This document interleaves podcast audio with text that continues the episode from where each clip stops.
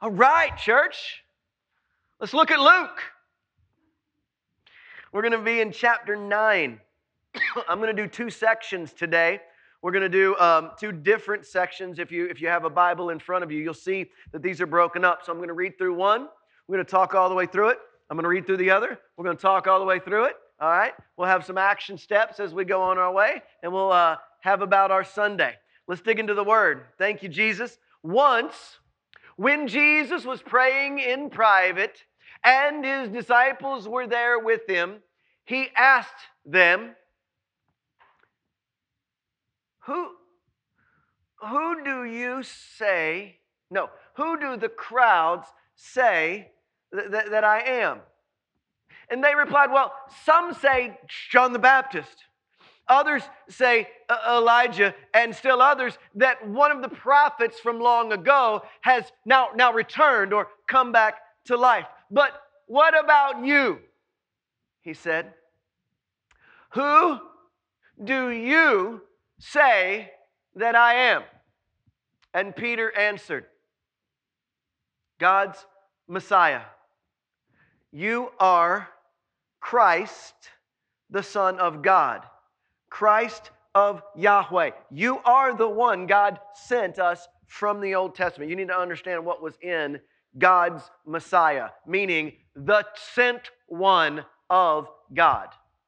Jesus strictly warned them not to tell anybody. One of the randomest of random sentences in, that, that Christians run into as they read through. And he said, the Son of Man must suffer many things and be rejected by the elders, the chief priests, and the teachers of the law, and he must be killed, and on the third day be raised to life.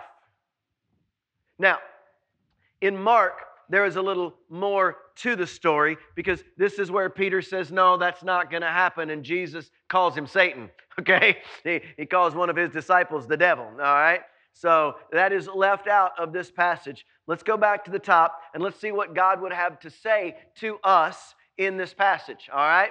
First, he is saying that what we have now is a reset from the giant literal healing and preaching circus that happened over the previous twenty-four hours, okay? He has just fed between twenty and twenty-five thousand people, and they have gone across this desert field and picked up twelve baskets full of leftovers, learning last week that Jesus satisfies, that he is the fulfiller of our needs, that we will have in abundance no matter what we see with our eyes. Our cups do, in fact, run over in him. And he is now withdrawn from the storm and the sea and the crowds and the healing and the, the, the eventful day that he has had.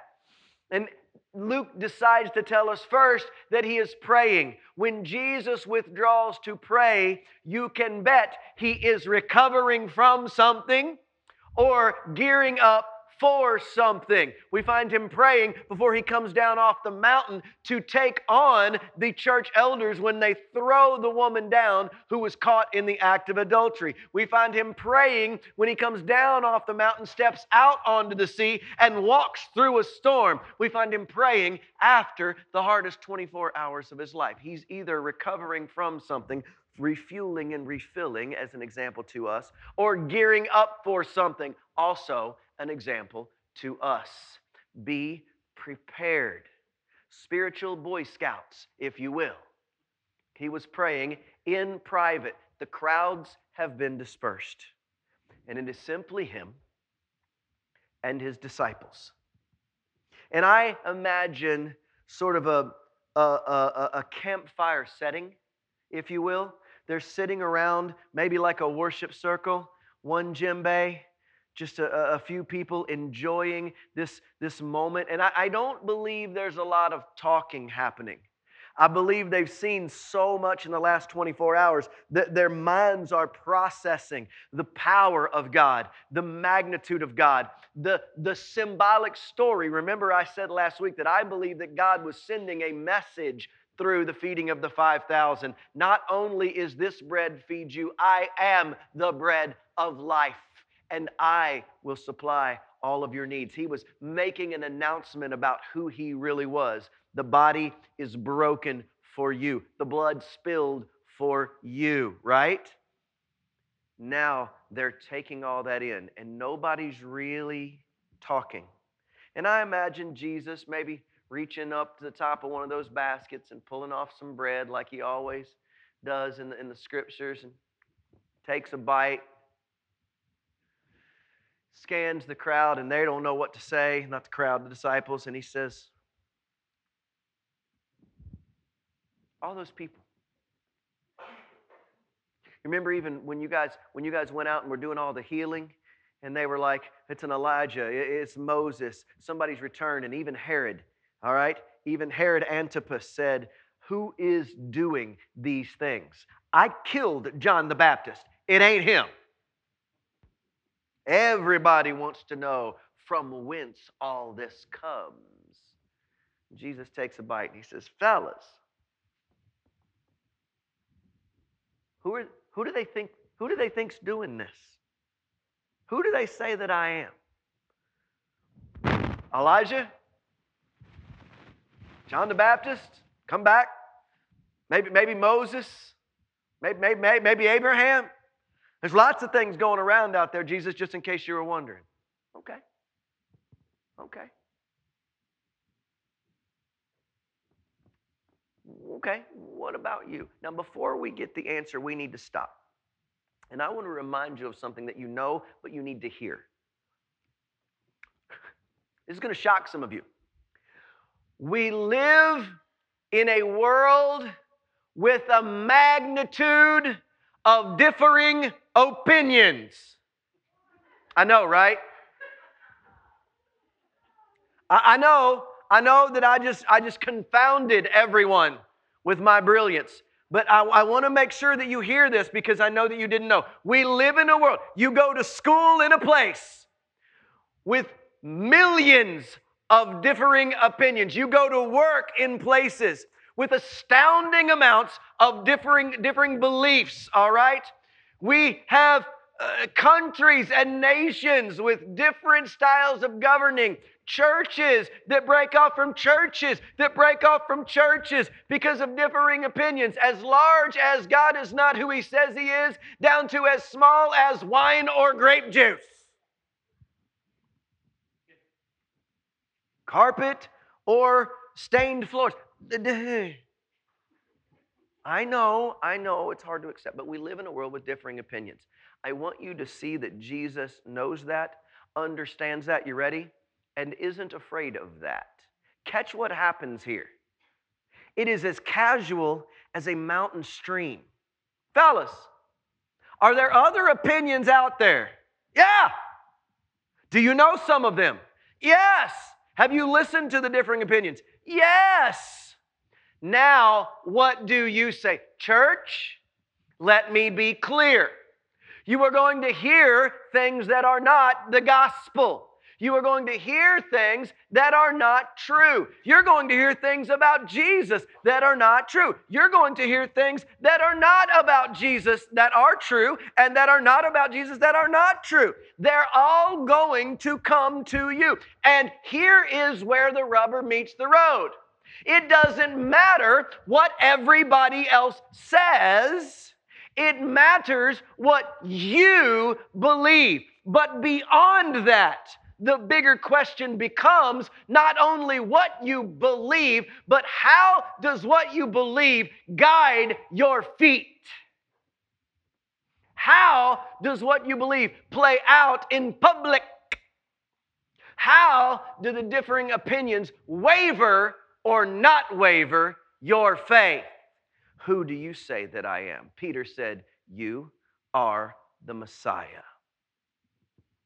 Jesus leaves this alone, except to say something very, very strange.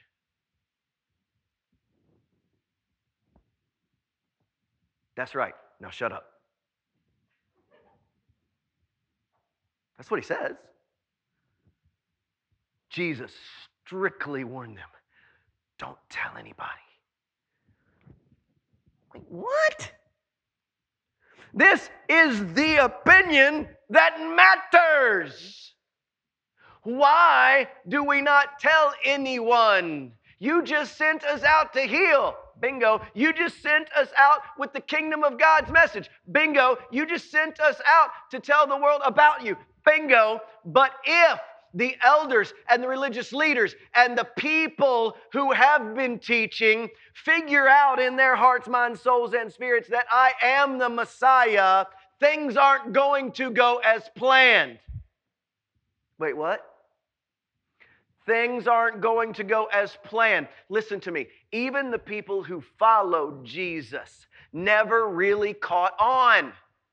Even after Jesus dies, at the end of this book, we're going to study a story about two men who were there at the feeding of the five thousand, there at the th- Sermon on the Mount, who are walking down the road to Emmaus, and Jesus shows up, and they don't recognize him. They knew him, but did not know him. The, the preachers preached about him and had no idea who he was.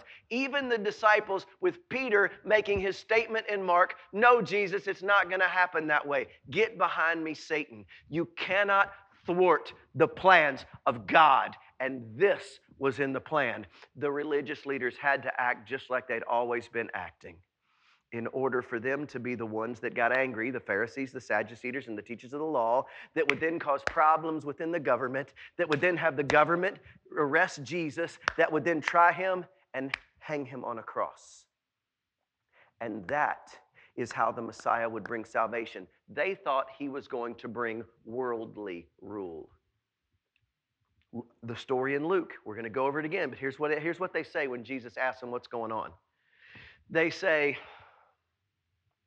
about Jesus of Nazareth, he was powerful in word and deed, and above all the prophets, but our chief priests and rulers handed him over to be sentenced to death, and they crucified him. But we had hoped he was going to be the one to redeem Israel. Do you see? They told the story exactly right. But then they say, but we thought he was going to redeem us. He did! No, he didn't cut taxes. No, he chose a crown of thorns instead of a crown of jewels. No, he didn't ascend the throne. He ascended Golgotha. No, he didn't just wipe out the Rona. No, he didn't just wipe out a year of our lives. Nothing is surprising to him. He didn't go, holy crap, what happened in Wuhan? That moment never occurred. Jesus probably didn't say crap, but I don't know that. We don't know for sure. But it works. So don't get caught up on that.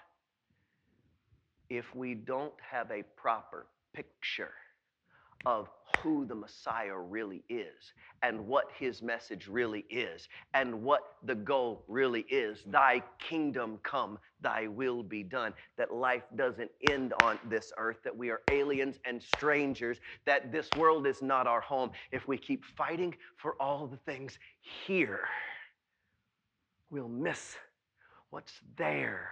And if you think I'm making this stuff up, time out. Let's jump to the next section and see if it doesn't now roll right off of this one.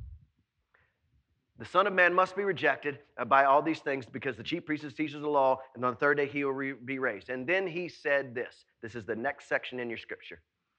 Whoever wants to be my disciple must deny himself, take up their cross daily, and follow me. For whoever wants to save their life will lose it, but whoever loses their life for me will save it. What good is it for someone to gain the whole world, yet forfeit the soul? John Davidson quoted that scripture yesterday morning at men's ministry. Whoever is ashamed of me and my words, the Son of Man will be ashamed of them when he comes in his glory and in the glory of the Father and of the holy angels. Truly, I say to you, I tell you, some who are standing here will not taste death before they see the kingdom of God. You know some of what this means. Do you know all? Some standing here will not taste death before they see the kingdom of God. There are only a couple people in the scriptures who that applies to. Enoch walked with God and was no more. Elijah taken up in the chariot. But this is New Testament. What's going on here? Let's back up.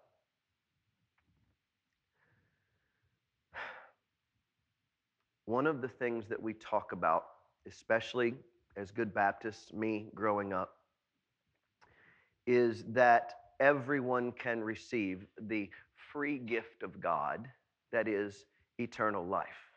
For it is by grace you are saved through faith. It is not of yourself. It is a gift of God so that no man might boast. And we focus in on this free gift of God because if I tell Johnny Ray about Jesus, if I tell Les about Jesus, and Les says, is this Jesus for me? Yes, if you will only receive him. And he receives him and gets in a relationship with him, then that is something that God offers to us. But in that gets lost this, the cost of following, the cost of discipleship, the cost of this journey is absolutely not free.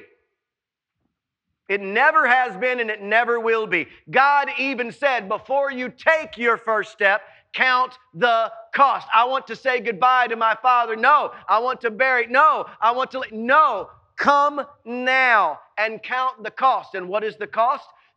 Everything.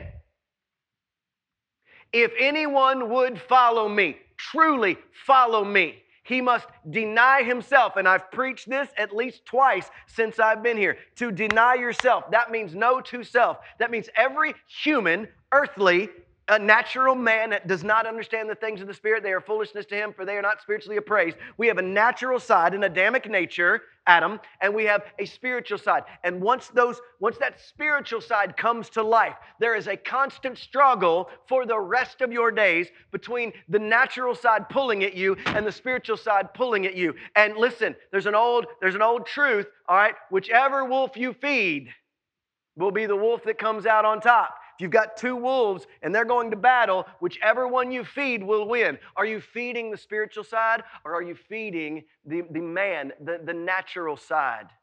You've got to starve that natural side out by filling yourselves with the Word. That is why morning, noon, and night they sought His face.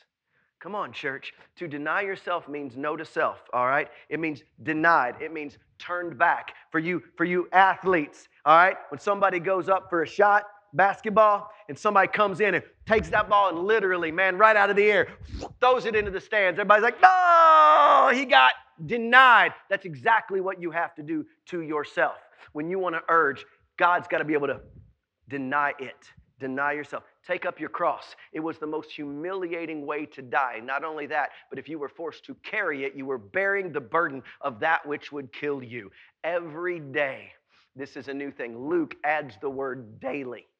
It's not an event. It is a becoming. Every day, you're counting the cost. You're refilling the soul. You're fighting the natural spirit. And you are following Jesus in obedience out of love. And then follow me. It's the invitation that Jesus gave. Not come to the altar, not get saved. He came to seek and save, but his invitation wasn't get saved. Every disciple, he said two words, follow me. And church, here's the thing. Follow, don't lead. That's what happens. We get arrogant, we start to lead. All right, we love Jesus, we love revival, and then man takes over, and we try to lead, lead, lead, lead, lead, and then we end up bad off, and we wonder what went on. It's the story of the Israelites over and over again, up and down, all through the New Testament, Old Testament. Listen, yes, we live in a rough time right now. You ready for this? It's going to be okay. Now, listen, it's going to be okay. We, the American people, just got greedy, and we are going to get knocked on our tuchuses, and we will stand up again. It may be painful. It may be brutal. It requires loss. It will hurt, but it's going to be okay. Don't forget that. I can't tell you when, but this is the cycle of humanity and of nations since the beginning. Since the beginning. Follow. Don't lead. Follow. Don't hold hands and walk. Follow. That way, everything that comes at you has to go through him first. And me. Not Craig. Not elders. Not Tomlin. Not Hillsong. Not Chandler. Not Bell. Not Graham. not Stanley. Follow Jesus, the apex of our race, our journey, the marathon that we're running is Jesus. Because if you work for anything else, for the almighty dollar, for the bigger house, for the bigger car, for all the sports accolades, if you work for anything else, you're going to find that trying to save your life, you will lose it because you will spend so much time on the things of this world that you will not be able to connect in the things of the world you were created for. This is not about living or dying. This is about a total misunderstanding of the kingdom of God. They misunderstood because they thought Jesus was going to take over the natural world. Jesus never came to take over the natural world. This is not his kingdom, but he wants to bring his kingdom here. And we don't understand that we're fighting battles here. This is a vapor in all of eternity. We're exerting all of this effort here only to find out that all of our effort should have been given to the kingdom. Whoever wants to save their life will lose it, but whoever loses their life for me will save it. Why? Because when they come to the end of their days, they have a future in Christ. What good is it for someone to gain the world and forfeit their very self, their soul, their froni, the inside, what makes you, you?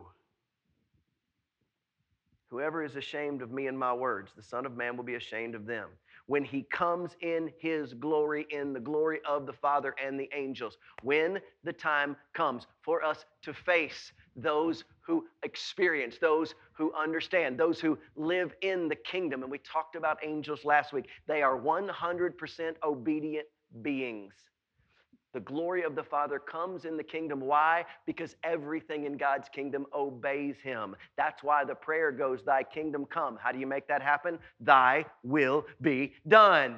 So God's kingdom is the place where God's will is done one hundred percent of the time. And those of us working for something different, when our eyes are opened to the kingdom of God and one hundred percent obedience, and we get a glimpse of what true hope, true love, true joy, true peace, the overwhelming things, and darkness is removed, and there are no more night and no more tears, and we see it all, we won't comprehend it, just like the two men on the road. Pour your efforts not into the world, but into the kingdom of God. And this all makes sense. I tell you the truth, some who are standing here today will not taste death before they see the kingdom of God. This is not about dying early. This is about somebody who gets it. This is about somebody who gets it, who has an Enoch moment where there's so much time, effort, joy, being spent with God that that time just turns into with God. It's no longer bound by time because he's not. It's no longer bound by space because he's not. It's no longer bound by skin because he's not. It's, it's the knowledge of the kingdom being so overwhelming in your life that before even death comes, you get to experience the kingdom of God in all of its splendor. And it comes by simple obedience. Deny self, take up cross, follow him, trust and obey, for there's no other way to be happy in Jesus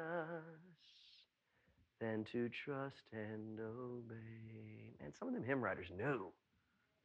Come on. If anyone is in Christ, they are new. The old is gone, the new has come. It's time to spend all that we are, sacrifice all that we want to be truly in Christ. And you'll see it before you see it. Let's pray.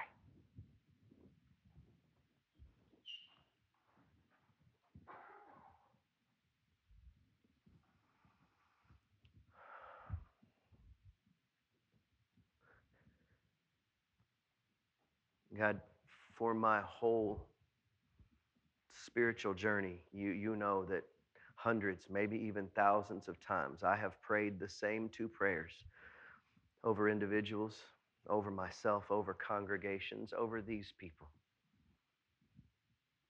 And that is one scripture verse and one old hymn. And I, I pray them with earnest today over these fathers and mothers, these believers and non-believers, these parents and these children, these spouses.